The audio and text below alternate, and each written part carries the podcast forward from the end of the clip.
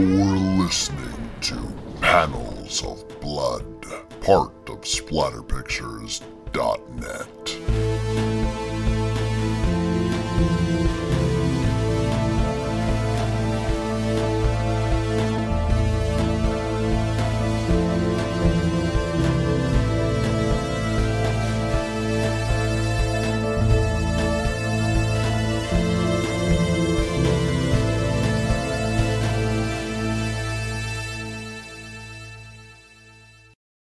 Hello, and welcome to Panels of Blood, the podcast where I read you horror comics from all eras.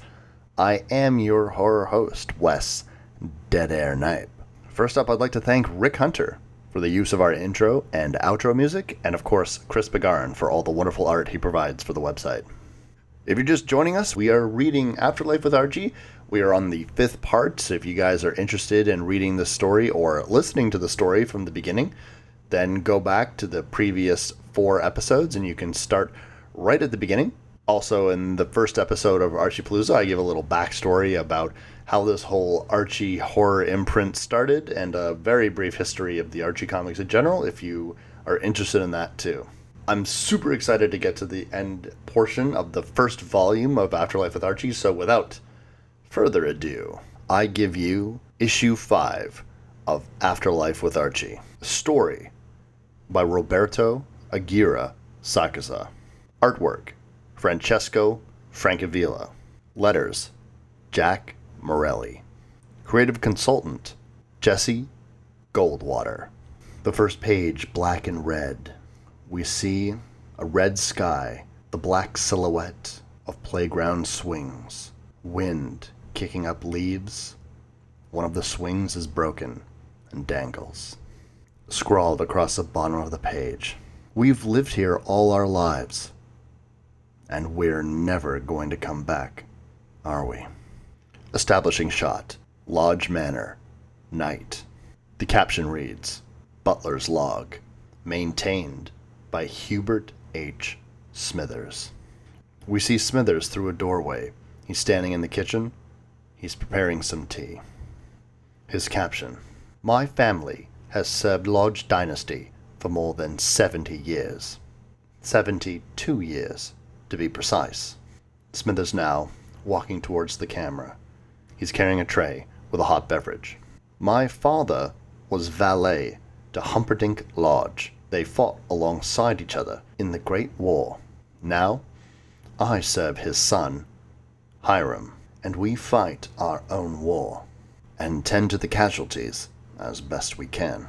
We see Smithers setting down the tray next to Archie's mother, Mrs. Andrews. She looks shaken. She has a blanket over her shoulders. She's holding it tight. Smithers says, Calming tea, Mrs. Andrews. I've also prepared some cucumber sandwiches. Now, a flashback. Smithers is a young boy. His father, dressed as a butler, dusting behind him. Smithers' caption My father trained me well. Smithers' father. Anticipate everything, Hubert. Where your employer goes, you go. You are but an extension of his will. Above all else, never contradict him in public. Is that clear? Yes, father. We live in this house, but we are not of this house. Do you understand? Yes, sir. We now see the two men sitting at a table. Smithers' father goes on to say Be indispensable and invisible. See everything, but only be seen when you're needed. And always, Hubert, be discreet. Smithers' captions. I learned those early lessons well. We see Hubert Smithers standing in the rain with an umbrella, staring at a gravestone. I buried my father at the corner of Pickens graveyard. I didn't presume to ask Mr. Lodge if we could inter him in the grounds of the manor he so dearly loved, because, well, we live in this house, but we are not of this house. Still in flashback, we see Smithers helping Hermione Lodge to car. His caption When Hermione Lodge went into labor six weeks before she was due, while Hiram was away on personal business. I escorted her to the hospital. Miss Lodge. My bag, Smithers. Smithers.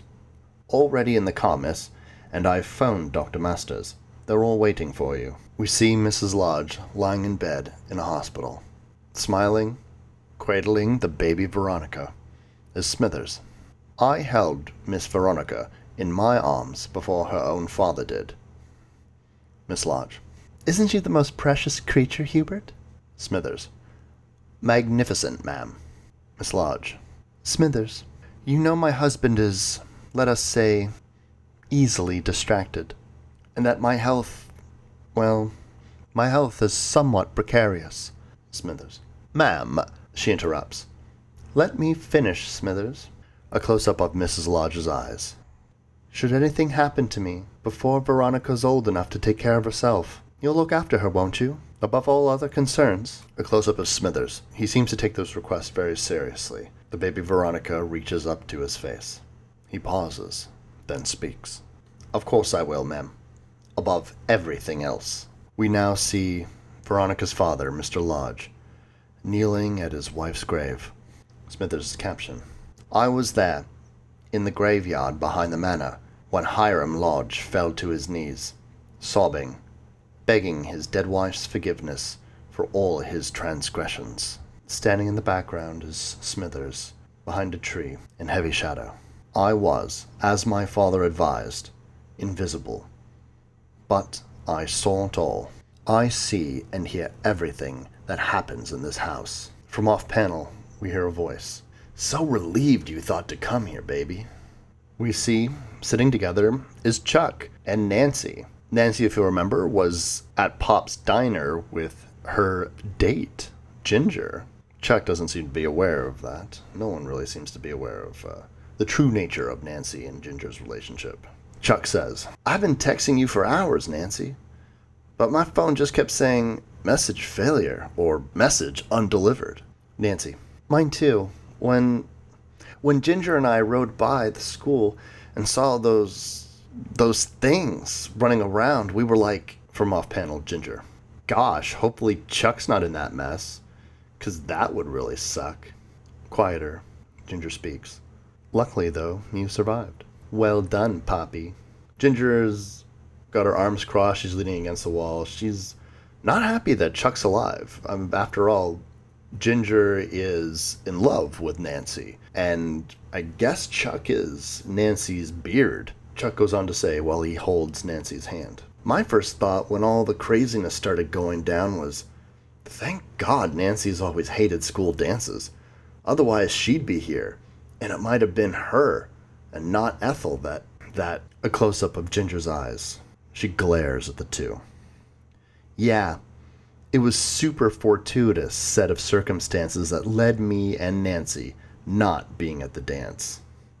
I mean, gosh, if you wanted to, you could maybe even read into that seemingly innocuous fact. Nancy, Ginger, please, for me, stop. Stop it. Nancy has an expression of pleading with Ginger. Chuck looks genuinely confused. Chuck speaks up while his arm is still around Nancy. Yeah, and if you don't mind, Ginger, an hour ago I wasn't sure I was ever gonna hold my sweet baby in my arms again. So if you could give us a little privacy? Ginger. Right. Sh- sure. Enjoy your reunion.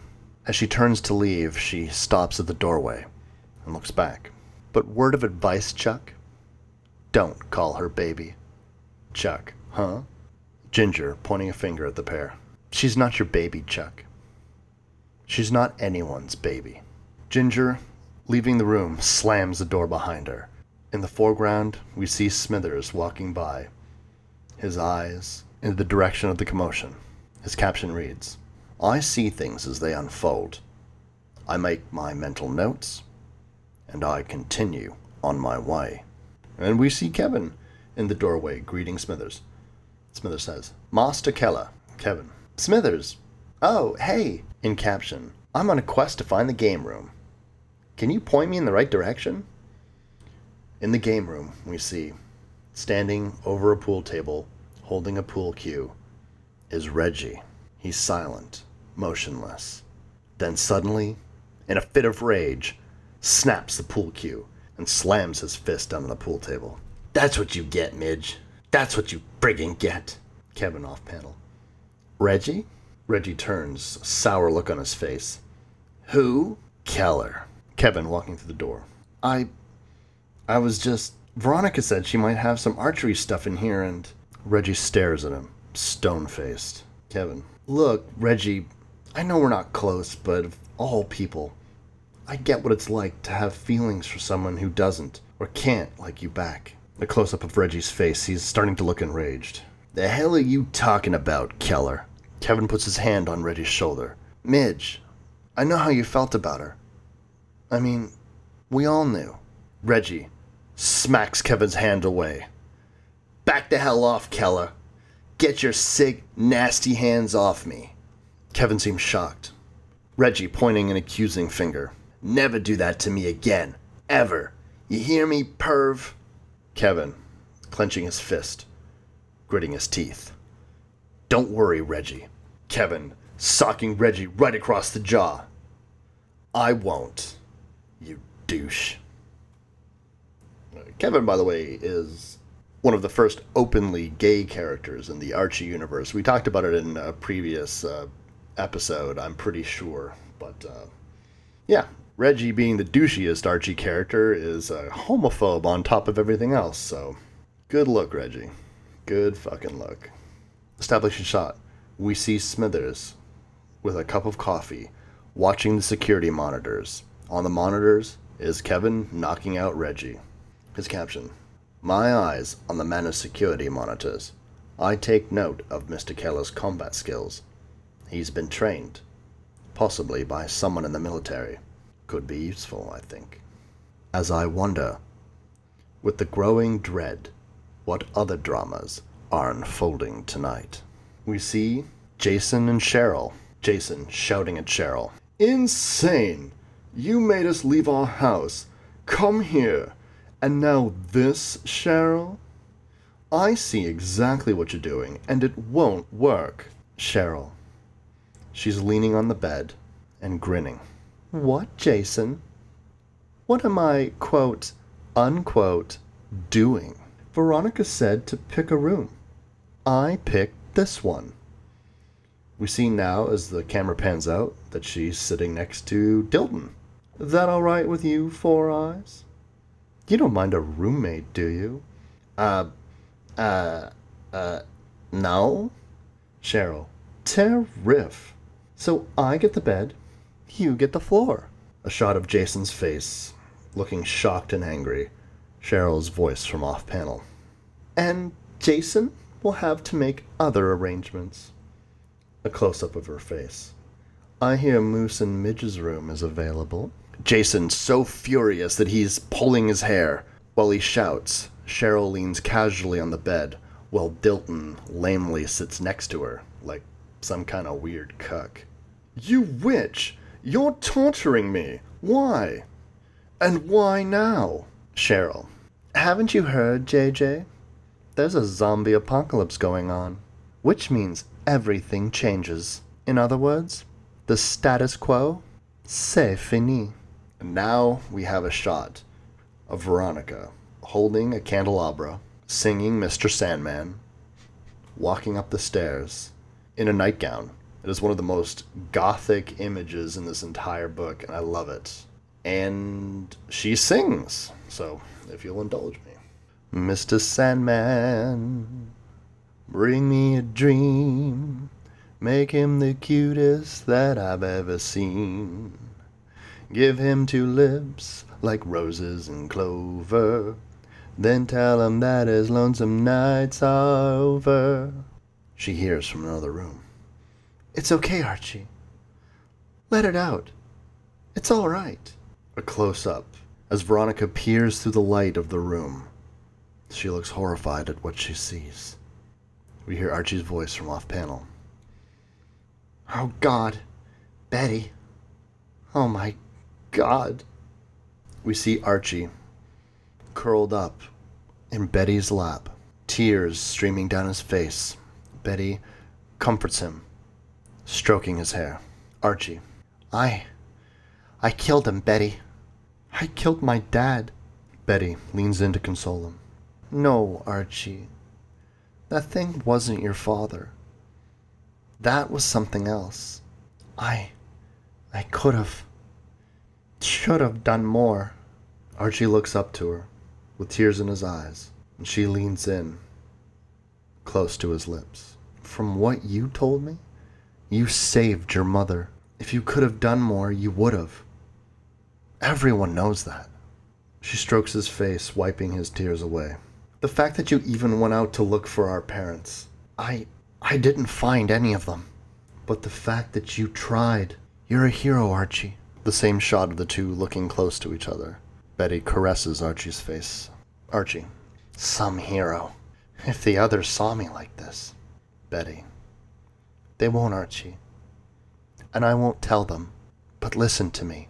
A shot of just Betty's face, her eyes closed. Whenever you need to be with someone who's not going to judge you, who will love you for exactly who you are, I'm here for you, Archie.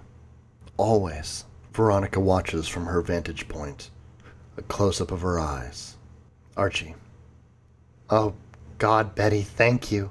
You don't know what that means to me. Smithers now immediately gets up. We can see that his spot where he was watching from the security monitors is empty. His cup of coffee still steaming, and the chair has a line to indicate that it has just been swiveled around. So he quickly got up after monitoring that situation. Veronica, crying heavily, her head in her hands. Smithers now in a doorway, walking in on her. He speaks. Miss? Veronica looking up. He went to her, Smithers.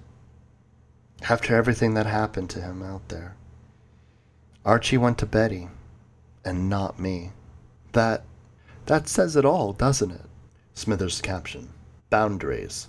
My father counseled time and time again. Don't get involved, he warned me over and over. A panel, a close up shot of Smithers' face, looking sad. But he's been dead these twenty years, and I promised Hermione Lodge I'd look out for her daughter's interests above all else. Smithers speaks, meaning no disrespect, miss. Archie Andrews doesn't deserve you. Veronica looking up with tears in her eyes. Well, of course not. But what does it matter if I love him? The panel pulls back on the two. Smithers says, In that case, miss, let me also say, this war is far from over. Veronica, composing herself, she closes her eyes. She then opens them and reaches up to take Smithers' hand. Oh, Smithers, you are a godsend. Establishing shot. Outside of the manor, the solarium. Caption reads The West Pool. Enclosed within the solarium.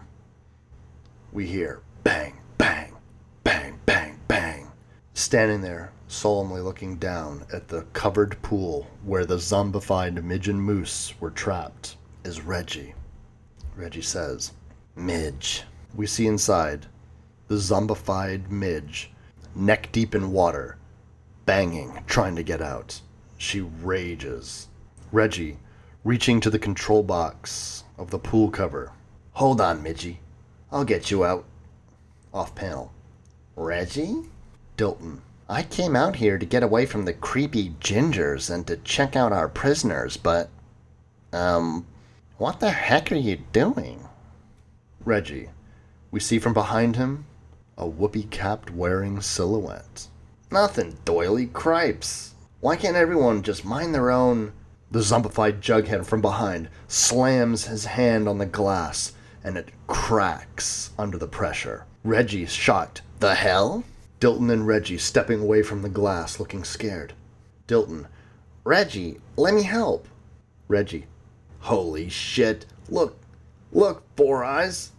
And we see the entire zombie horde of Riverdale, or at least the majority of it, banging on the glass as it begins to break. Dilton. The solarium's glass isn't shatterproof. Reggie. No duh. Why the hell would it be? Dilton. Archie. We have to tell. Dilton now behind Archie. Archie entering the manor's gym, and there is Mr. Lodge, lifting weights, getting diesel. He's wearing a tank top and his muscles all glistening and shit. He's got like this old man head. I like it. The caption reads The Manor's private gym. Archie. Mr. Lodge, you have cameras all around the house's perimeters, right? Of course, Andrews. What a question. A close up of Archie. Awesome. Show me. And so, we have Smithers looking at a bank of monitors. Behind him, Mr. Lodge, Dilton, and Archie. Mr. Lodge. Cameras 32 through 41, Smithers. Smithers. Yes, sir. Archie. Oh, man. We can now see the security cameras, and there are zombies filling each and every monitor. Archie's caption It's bad, gang. They've, like, totally surrounded us. In some places, they're three or four zombies deep. It's like they knew we were here and amassed an army of darkness to invade, which is why I think, as crazy as it sounds, we need to load up with provisions and leave Lodge Manor. It's now all the survivors standing in a room. Mr. Lodge and Veronica and Smithers on one side, the rest on the other. Mr. Lodge. Are you deranged, Andrews? The manor's defenses will keep those creatures out until help arrives. Archie. What help? Who even knows we're here? I mean, besides the zombies. I was out there, Mr. Lodge. Riverdale's on fire. If we stay put, it's only a matter of time before we're eaten or burned alive. Take your pick. Mr. Lodge. There's food here. There's power.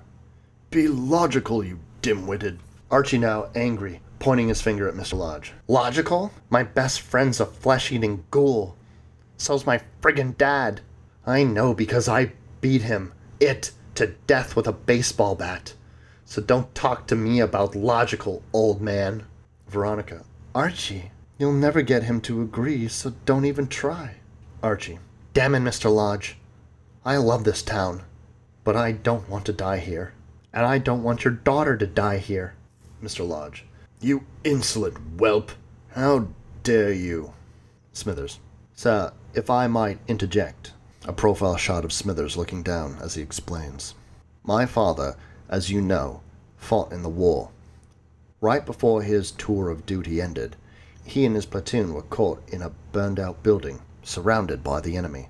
My father was the smallest, fastest member of his troop. As a last ditch effort, he was ordered by his commanding officer to try to slip past the enemy and return with reinforcements. By a miracle, my father made it out of that building and back to his base camp.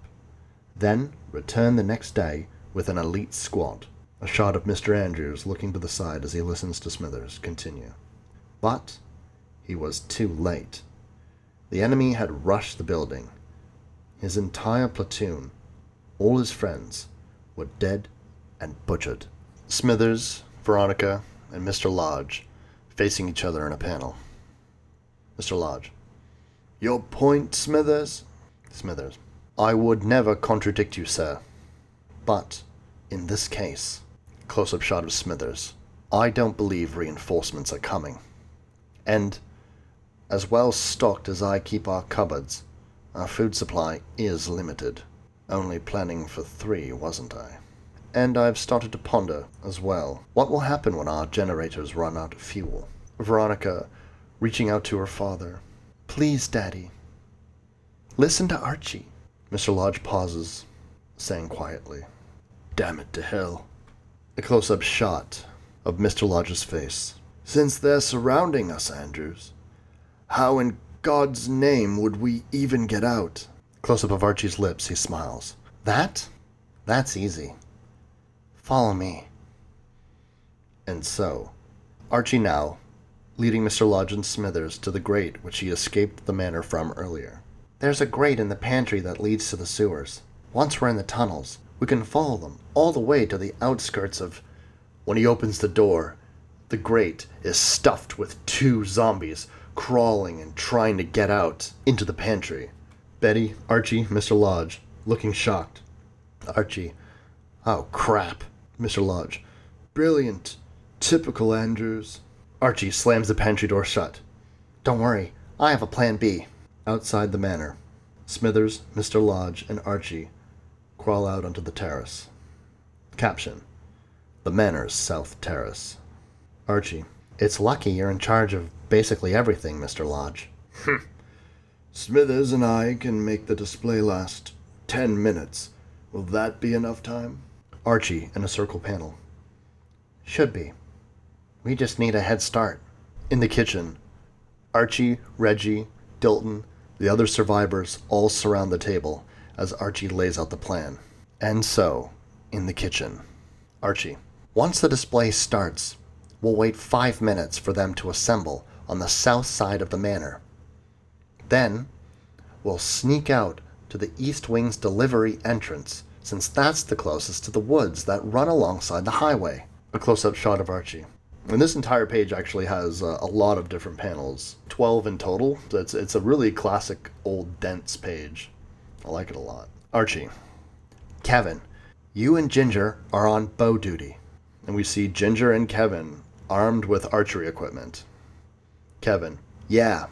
Ginger. We're on it. Betty, you've got my mom? Betty. I. I. We see Betty and Mrs. Andrews and Veronica next to her. And Veronica steps in. We'll make sure she's okay, Archiekins. Archie looks over to Smithers. Smithers? Smithers' caption. It's a lunatic plan. So lunatic, it may, perhaps, work. Smithers. The first rocket should be launching in 20 seconds, sir. Archie. Awesome. Get ready, people. We move quiet. We move fast.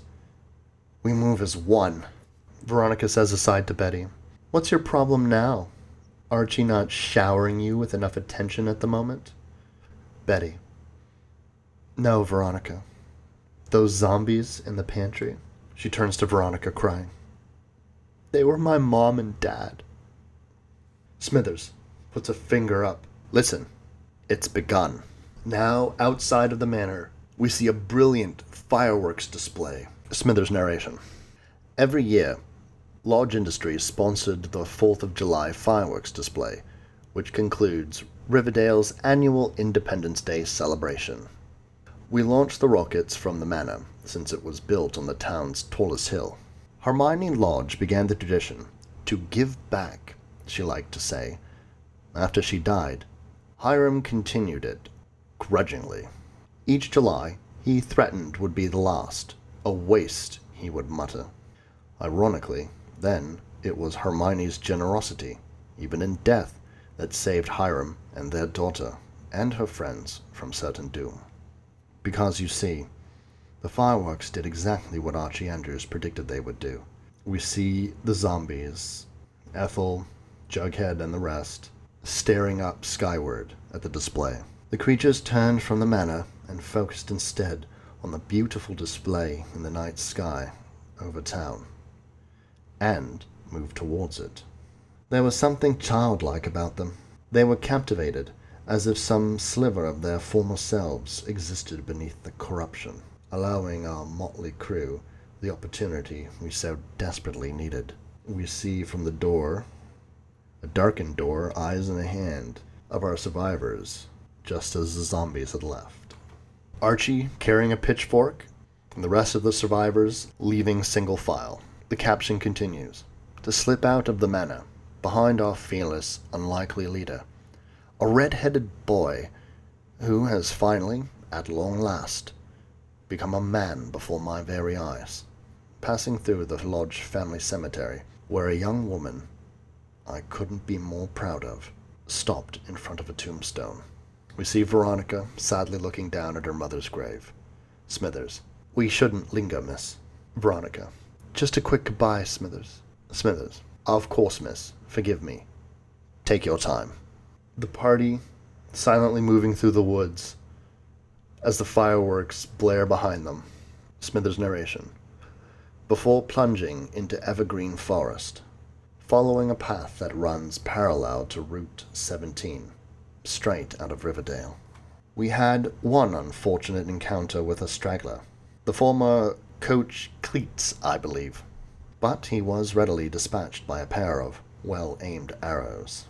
And sure enough, we see the zombie Coach Kleats coming upon the party, but then two arrows, one in the chest and one right in the head. Thunk, thunk.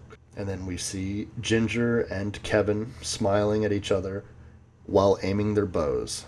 Kevin, call it next time, Ginger Spice. You call it Queen Arrow. The party makes it to the limits of Riverdale, and they look back. Their entire town is on fire. Smithers' narration. After that, we didn't see another soul, living or possessed, until long after we'd left Riverdale, the town we all loved so dearly behind. We see Smithers writing in his journal by himself. A large fire that the survivors are warming themselves around, while Kevin and Ginger keep watch. We see Archie sitting next to Betty, and we see Mr. Lodge standing behind them. We now have a panel of a full moon. It lights some naked trees, creating a gnarled cluster of branches. On the face of the moon is a very distinct image of a skull. Smithers' caption. But that is another tale for another entry, for another day, if we survive to see the morning. End of Book One. And that is it. That is the conclusion of the first volume of the Afterlife with Archie comic book. I hope you guys enjoyed listening to that. If you are thinking to yourself, damn it, Wes, what happens next? Well, it's all the more reason for you guys to go out and get yourself the next issue of Afterlife with Archie, and you can find out what happens to our characters.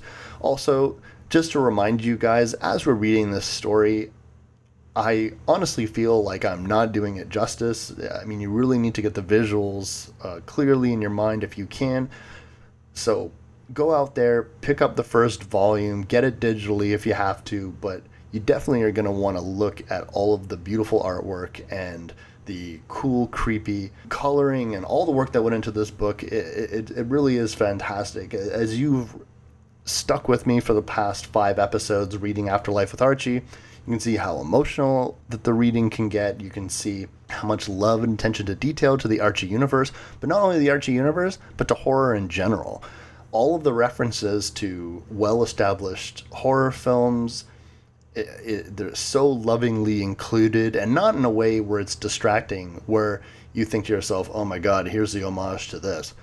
But in, in a way that just seamlessly is incorporated into this story it feels very very very cool to to read it especially when you know all the extra little bits but it totally works without it i feel anyways this was just the first part of a two-part archie palooza. You don't just say palooza for no reason. That's right.